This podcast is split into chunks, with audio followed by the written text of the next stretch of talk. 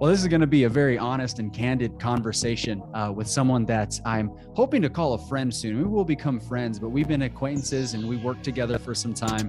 A leader, a person that I deeply re- admire and deeply respect. And he doesn't always tell you what you want to hear, he will always tell you what you need to hear.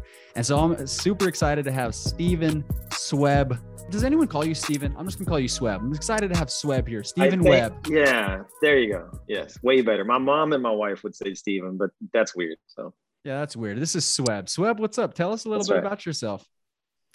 Man, thank you for letting me have a candid conversation. That's my that's a good setup on the candid part. Now I know what I can unlock or don't hold back with or whatever. So yeah.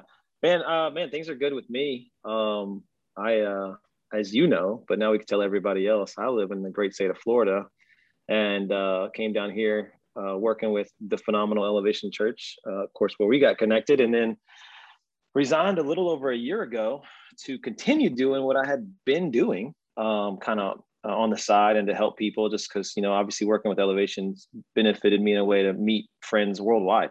And uh, we were able to serve a lot of different churches in a kind of an unofficial capacity. But when I resigned staff, um, from from elevation there. I, uh, I jumped into that kind of full time still answering questions for people at church mainly mainly church leadership stuff some structure processes type of things. But I, anything that's remotely related to kind of church ministry stuff and at least in the in the kind of style of church that we do things then uh, i like to talk about it. And every now and then somebody might actually pay me for it. That's kind of how i make a living and spend most of my time.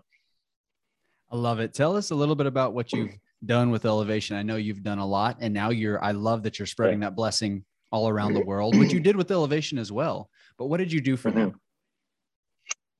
Yeah, so um, you know, got hired originally uh, way back in 2011 to essentially answer a request that so many people were having. Is like, hey, will you put elevation in our town or you know in my area, my country, even?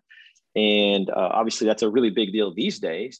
You know, the online ministry kind of ideas pretty huge around, and I think Elevation is probably the leader in that. But this was before all of that became kind of a trend, and uh, ultimately, my job was to basically answer that question: yes or no. Yes, we'll put a church there. No, we won't. Most of the time, of course, it was no, and that morphed over many years. I was on staff for just under ten years, and uh, that morphed into basically becoming my title at the end was expansion pastor but i got to steward conversations that ultimately led to 11 of our 20 elevation campuses outside the city of charlotte. So i was the guy that was beyond charlotte even though i lived in charlotte uh, my job was expanding uh, the elevation reach uh, beyond that from a church uh, campus more of a traditional mindset at least that that kind of ministry. Now I did some other little things on the side, which was kind of fun. There was a season in there where I was uh, over the uh, TV ministry, Steven Furtick Ministries.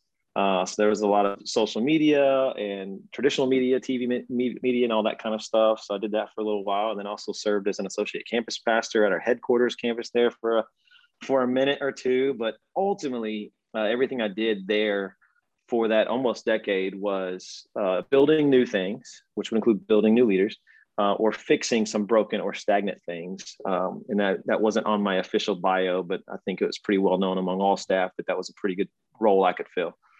That's true. If, if there was a really tough problem or a challenge, you can always find someone pointing back to Swebb. And maybe you ought to get with Swebb for 30 minutes. And and it was honored because anytime you text Swebb, and I remember I, the first time I texted you and I was on staff, you're like, all right, man, set up some time, call me. And it was just always a refreshing because you would give a lot of uh, feedback and a lot of guidance. And you said something that really stood, stood stuck with me, and I want to bring it back now. We're just going to d- jump right in. And I think I may have, you know, as with everything, when you play the telephone game or you repeat something, you begin to alter it a little bit. So I know you're going to be able to correct it. You said something about if you can't count what matters, you'll make what you can count matter. Is that is that what you said? Yes. That's so good. Yeah. I should write that down. That sounded really good. well, it was helpful because yeah, at the time I, I uh, was at the time I was building some teams and you know bringing it all into perspective. I was asking you about some things on leadership, particularly in building teams on a church. It's a very different world when you're building teams out of an entirely volunteer force. And although every job is voluntary, I remember being in boot camp and drill sergeants yelling in your face, like, you volunteered to be here. Yeah, sure. But now I'm obligated it's an entire volunteer force. So you could have your whole team quit at the drop of a dime. And so I'm trying to get granular in some little tactics and details. And you zoomed it out on me and you said that, and it was a game changer for me. Can you elaborate on that? Man, yeah, I like that. Now I gotta, I gotta tell you, I actually had picked that up along the way, and I can't tell you who the author was even, but I just that stuck with me too. Uh, I think I might be the one who put it in that kind of simple form, but I just think that's, um, man, it's just uh, I mean, to me, that seems like a virus out there where we chase whatever we can understand. Uh, you might have heard even other people preach about or teach about labels, right? It's, if, if you can't can't understand something, just label it, and it automatically becomes more simple or more, um, you know, controllable or whatnot. So this is kind of in that same vein, but yeah, ultimately, um, it's easier to feel successful if you're the one that can control the definition of success. And while I think sometimes that is fun and, and in different industries that is helpful uh, and possible and, and and healthy. I don't think that's a bad thing in ministry for example that we don't need to compare maybe our church ministry to another church ministry. That's not the proper scoreboard. So i, I think that that's uh, good sometimes. But a lot of times you might find a metric that's moving faster than others and um, it might not be the primary thing but because you can because you can celebrate it all of a sudden you make it the primary thing and i don't i don't know that that's helpful. It's interesting how those metrics can end up driving your mission or vision rather than the other way around.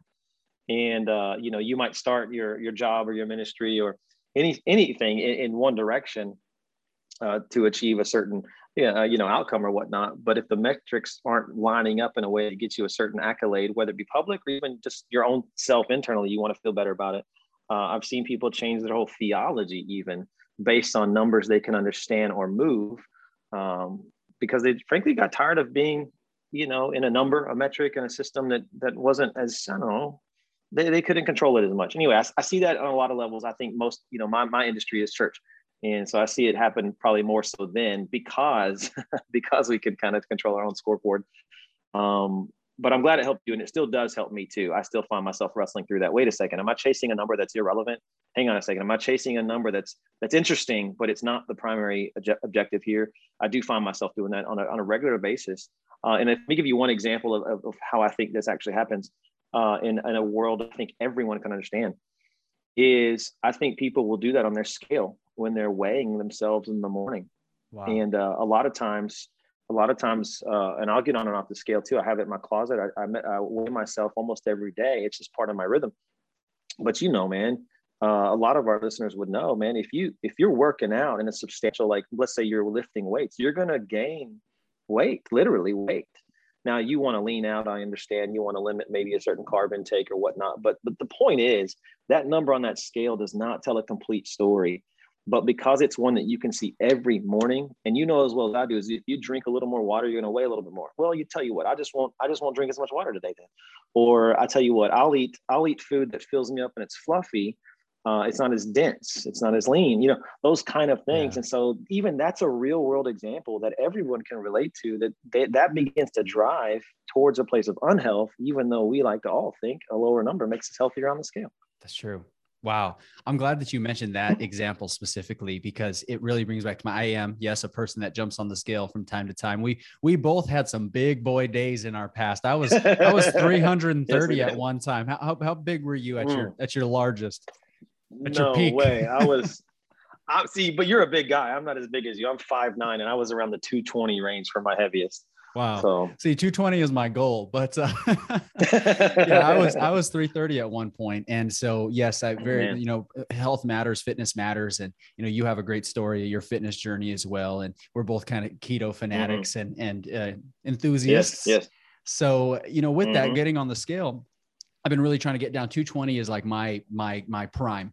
And so, in trying to do that, it's interesting because there are weeks where I won't move the needle at all, but I know I'm doing all the right things. I'm working out, and my nutrition is proper, but I gain a pound. And I know, you know, muscle weighs mm-hmm. more than fat, but it still sucks to not see it.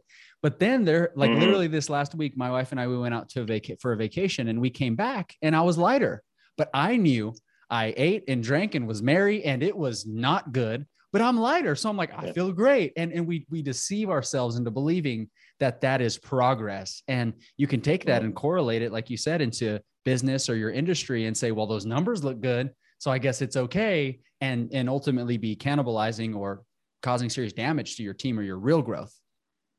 Yes. Yeah. Happens all the time, man. Happens all the time. And everybody gets sucked into it. Um, and then it's something they can highlight, something they can brag about. And I, I definitely think people should feel, you know, fulfilled in what they do for sure. But I just don't want a number to to be the thing that gives me that fulfillment. So yeah, man, let's uh, steer clear of that. well, you know, we, we live in a world where it's, it's promoted, right? Your your Instagram yeah. account, everything it has followers, it has likes, and I've uh, Instagram has a new feature now where you can hide your like count, and I do it because it's like I don't doesn't hmm. matter. I hide it, and I wish you could just hide followers. I wish you could hide all of that. Gary Vee's a big, uh, you know, proponent of that, saying just hide all of it because then people would just create and they wouldn't care. But we attach our social yeah. status to that, and you know that's just the world we live in, and we. I remember making a post recently on Instagram, and it was a video, and per Instagram or per the world, it was a utter failure. Like 400 views. But then one person commented and he said, I heard this person and heard this person and heard this person, and you were on this person's podcast, and this led this led me to you. And I'm so thankful for the things that you say because it changes my paradigms entirely. And I know I need to grow. 400 views, but that one comment, right? I can't going back to again the numbers we can see, we try to make them matter, all the views. But mm-hmm. that one person commenting, like we have to be attached to that. So you're a professional in helping people build. I mean, you're a builder. There was one time I remember you put on a job description. Okay, candid moment, just complete honesty. I've never admitted this before. There were several times in my tenure at the elevation, my short, short time there, that I peeked over and I saw where Sweb was hiring people for his team or his department. and I'm like, man, I would die to be over there. But one time you put on the job description has to like building Legos or something to that degree. And it stuck with yeah. me. So yeah. why? Yeah, no, I posted that. That's a good post, man. It's still out there uh, somewhere on my my uh, Instagram, uh, you know, homepage or whatever. Um, and I've actually shared that again multiple times. Actually, help other churches write maybe a hire a, now hiring type of promo like that. Um, so I'm a big fan. I'm a big fan. So definitely go back in there if you're listening and find that. Uh, and that's definitely how I would write those things. Because first of all, before I even get to the Lego part, I would just say I, I'm trying to I'm trying to put people on my team that I want to work with or that are going to achieve us, you know, or be able to uh, contribute in some way to help us achieve, obviously, whatever the objective is or whatnot. I, I don't, I'm not really looking for what school you graduated from 20 years ago. Like that's just irrelevant to me. So I know this isn't a conversation necessarily about HR practices, but, um, but I was like, wait a second, if I really, I need a team player to, to do this particular task or to fit this particular campus in my case, I would have to find these things. I'm like, well, what does that look like? And then I would try to find real world everyday things, in this case, Legos, um, that would be example. Plus, uh, some of these items, again, Legos is a good example, is something that almost everyone has heard of or knows about. So even if they don't like Legos, it's intriguing enough for them to then want to follow up on that question and find out, wait a second, I, I don't like Legos, but can I still be on your team? Or vice versa. I, I didn't think I wanted to be on your team, but now that you say you play with Legos, maybe I do. So it, it still opened up a different conversation that I found to always be more helpful and healthy. So, excuse me, for me on Legos, it's just a good example of I'm looking for a problem solver and I'm looking for somebody who's creative. And I don't mean creative in the way that the quote creatives have hijacked that word. I don't think creative means wearing a scarf in the summertime or writing a song or something like that. uh, I don't I don't buy that. I feel like I want my word back. You know, um, I, I, create I create things as well. You do. We we all do, honestly. So, but I, I, am looking for somebody that can take maybe nothing and turn it into something. Can can solve a problem. Can create questions. Can create uh, maybe a new way to view an old item like Legos. It's really just blocks. I mean, think about how boring a Lego is if you go back to its core product of it just being a four by four square um, or four by two or two by two square, excuse me, or four by one. Those are some basic blocks, but man, it's one of the most recognizable brands in the world. It's a multi multi billion dollar company and industry, and um, and it's just fun for everybody. And I'm I'm looking for that. I mean, is that not also kind of the the story of building the church? Like, what yeah. what do you have to bring me and God's like, and I'll put something to work there. There's Old Testament stories, New Testament stories, but like you bring me something to work with, I'll do something with it. And to me, that's a Lego type of a thing. And so again, it, it was a provocative way for me to stir up a conversation rather than tell me about the last big church you were part of. Yeah. What industry, or excuse me, what seminary or college did you go to? I was like, no, show me how you can build something and have a little bit of fun because that's what we're going to do on this team. I love that.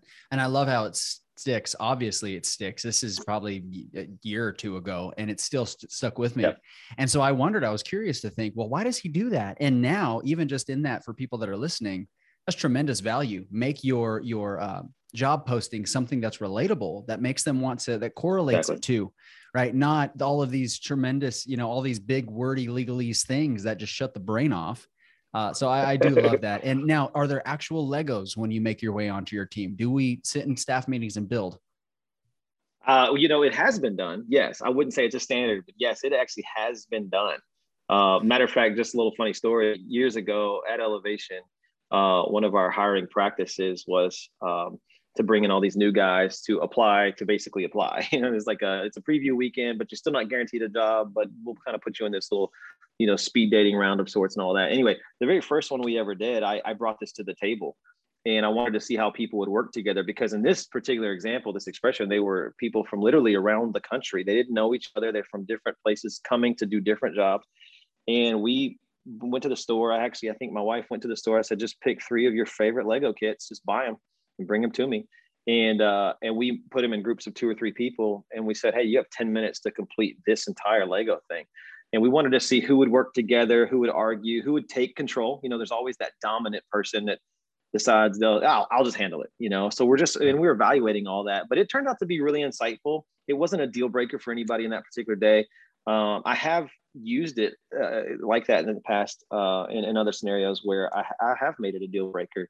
It's a great way to expose somebody who just doesn't want to be a team player. It exposes somebody who maybe says, "Hey, this is childish. I don't want to do this," and so then they just cross their arms and quit. And I'm like, "Whoa, I can't, I can't deal with that either." We're just talking about Legos, bro. Wow. So, um, so yeah, I still, I still bring them out. It still is helpful because it's such a ninja move right? Like if you're applying for a job at a church, uh, and again, this is just for my industry, I understand, but this, I think there's parallels for banking or whatever else.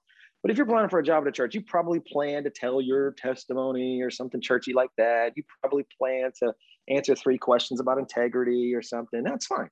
That's all real cliche stuff, which means you've probably practiced it and uh, mm. you've thought through the right words and you've probably watched a few sermons or worship songs from the people you're applying to so that you can make sure that you show them that you're a fan and but Legos kind of you know levels the playing field. I would say sports probably does too. You know. Yeah. Um, but you know, let's see what you can do. Can you follow directions? Like Legos will prove that. Um, are you too cool for this? Legos will prove that too. Um, you know, can again, can you be a team player maybe be open to somebody building it a different way? Legos will prove that. I don't I don't wow. need to have a some sort of degree in HR and I don't need to have some psychology degree. I can give you some Legos and determine whether I like you or not, whether gonna work well together. I'm still in that. I'm still in that, and I will I will give you credit for probably the first ten times, and then it's mine.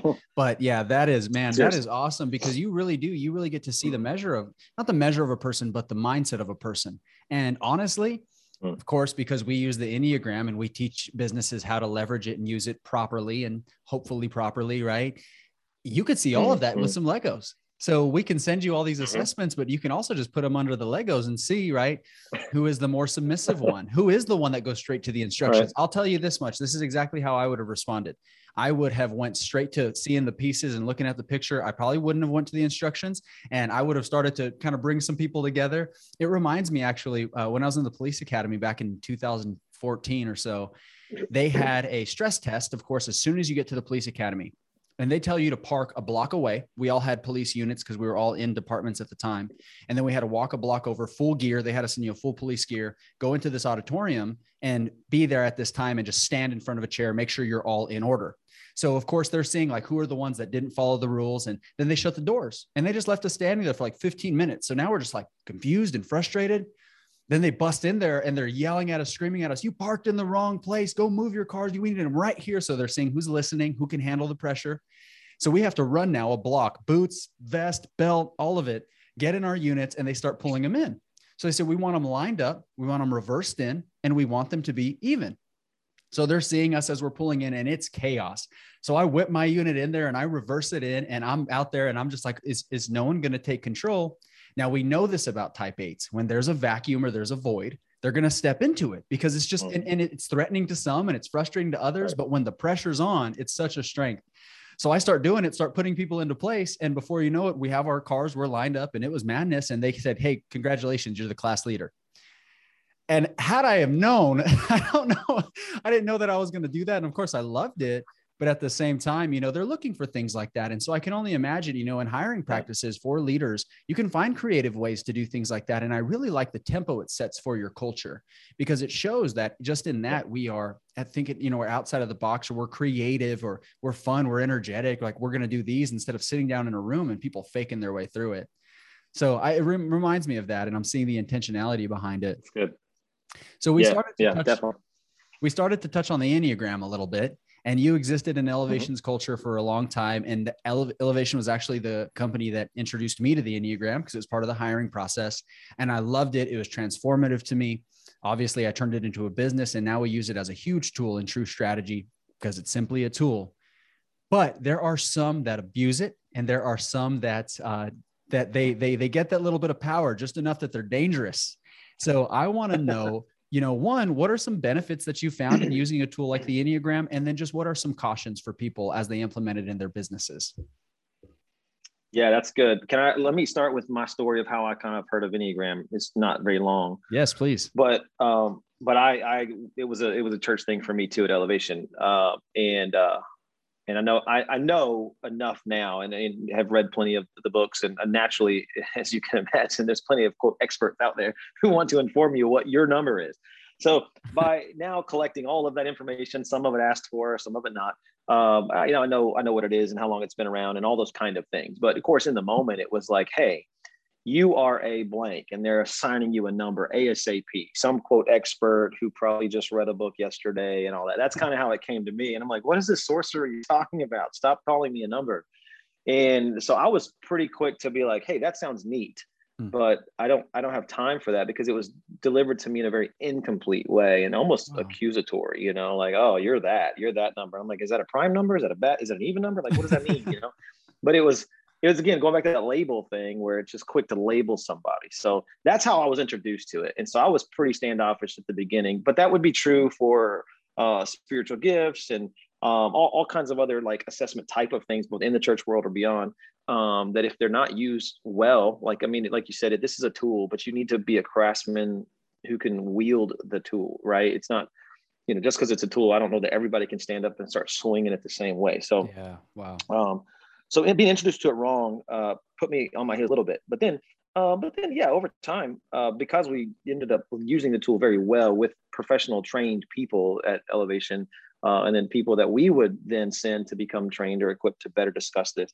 Um, it, it was really, really insightful for me. Um, and so uh, then what has been beneficial to me, where I think it's most helpful for me, not just for like me knowing that I'm an eight and how I operate and maybe what other numbers I might, you know, fall to here and there during, or, you know, through different, uh, you know, attitudes or seasons, but also how to lead people depending on what number that is. Cause naturally I'm leading a decent amount of people during this season of elevation. Uh, I think I had, you know, 70 or 80 people ultimately underneath me on the org chart Wow. and they all didn't directly report to me obviously through that structure we had but um but i still wanted to know them so i could in, in some way resource them uh, maybe address them better in a meeting or whatnot. And so i've seen it used very well um and it's it's helped me most when i when i am hearing people say hey here's what i am like. Here's how i've been trained and, and learned kind of who i am and my personality and all these different things. And it's like hey thank you for telling me that. Now i know in this case what number you are and you know how i can interpret a few of your kind of things whether it be body language or maybe how you address certain things. By the way here i'm an eight and here's an example a story from last week last month about how that kind of has played out.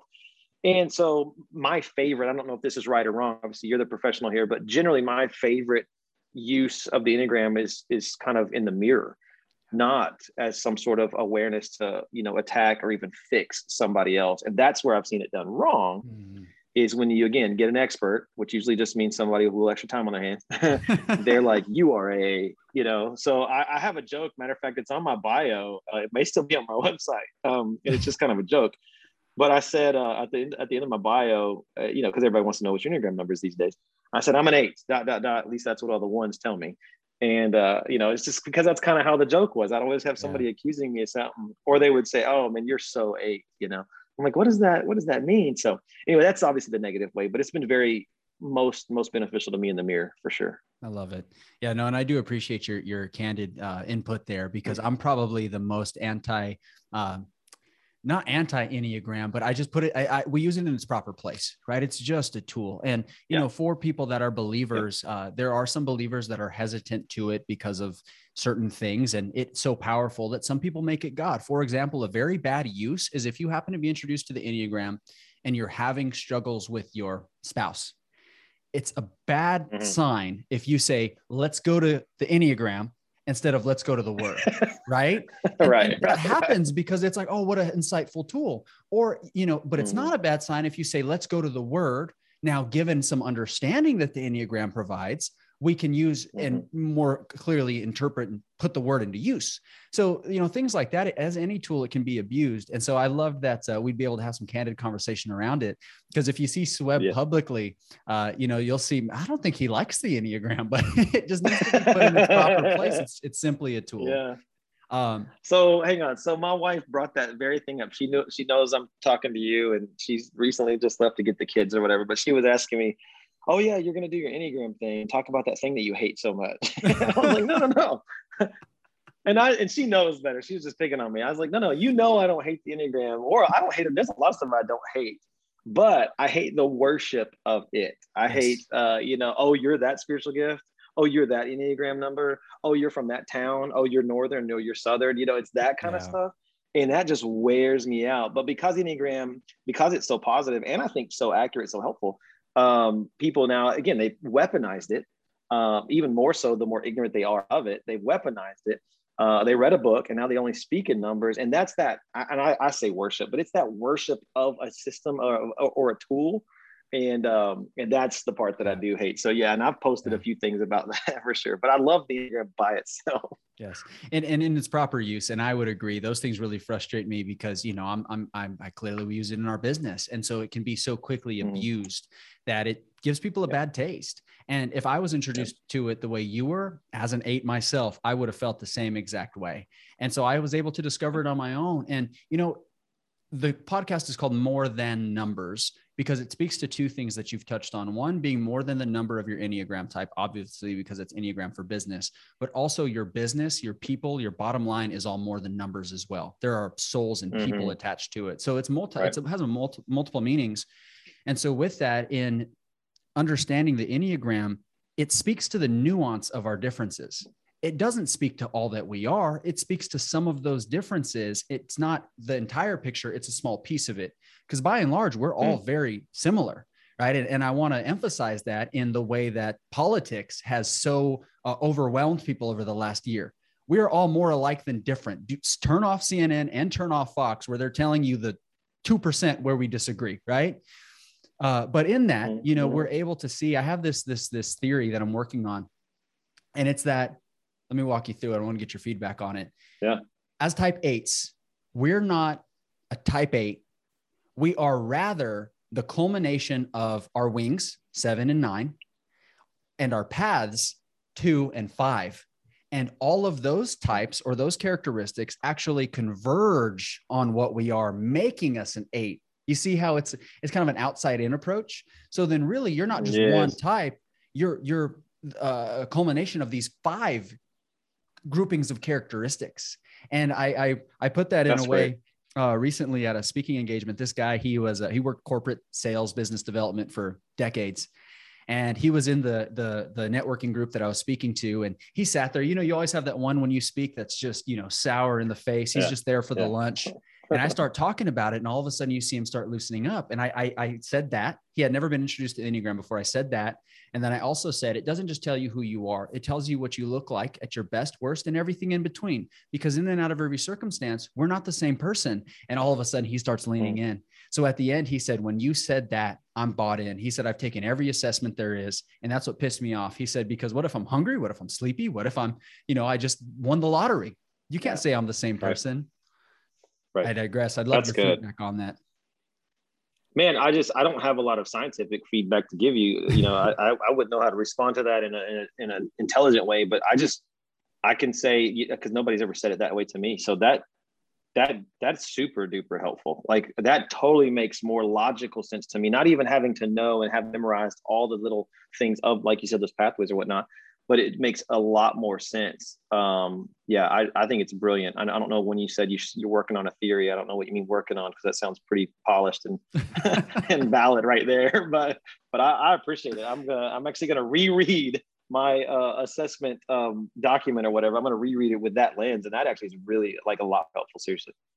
I appreciate that, brother. I'm glad that that is helpful. Well, you know, as we're closing up, I know that people want to engage with you. You are actually on our True Strategy platform. We want to collaborate. I don't know what we're going to talk mm-hmm. about, but maybe I'll just turn on a camera and let you speak. But you know, they can engage yeah, with man. you there. But you you work with churches. Tell us more about what you do and where people can find you, because I know they're going to want more SWEB.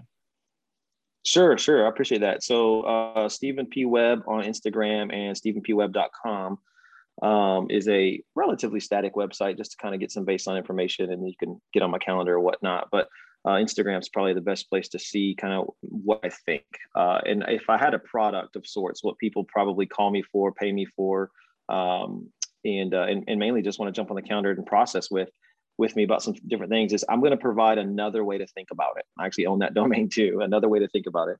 Um, uh, you know, a lot of things for me uh, aren't necessarily right or wrong or, or good or bad. I do think obviously those things are out there, but for, for me, I'm happy for you to do something that I think is not smart. I just want to know that you thought about it. And a lot of stuff we do in life, more and more and more, kind of to your point of CNN and Fox and that, that world we live in these days, we outsource our thinking to so many other things to food to hunger to feelings to politicians or whatever we outsource our thinking people just stop thinking and it's tuesday on tuesdays we do blank you know saturday on saturday we do blank and it's just a robotic thing and i just hate that so much and i don't use the word hate a lot but i hate that so very much so i i have my product is perspective and wisdom practical wisdom more so i guess more specifically and and I provide that mainly for churches, church leaders. A lot of senior pastors and executive leaders uh, would call me, and I spend a lot more time with them. And then what I do, if I can say that at least, uh, or as well, is yeah.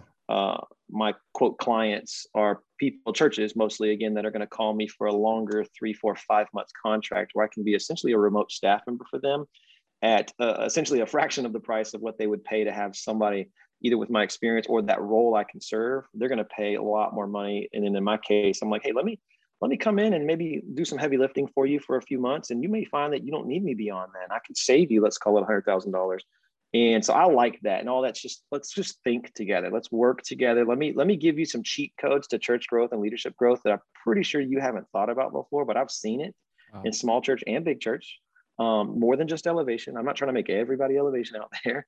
Um, and so that's kind of what I do. And it's, it's been really fun. I, I love getting to connect with people who want to build something on purpose, uh, whether it be people, churches, whatever teams. And, and then, uh, and I like to do it through like hard wrestling, like thinking about stuff, not just following somebody else's handbook. And, uh, and it's been a lot of fun. And so, yeah, that's what I do. I love it. You you sell perspective and tactical wisdom. My mind is still reeling mm-hmm. about the fact that we outsource our thinking. I've never felt my mind feel like it was actually blowing or exploding like I did at that moment. Right? Stop outsourcing your thinking. Stop oh it. man, I, I knew that this would be an awesome candid conversation. We have to do it again. Deal?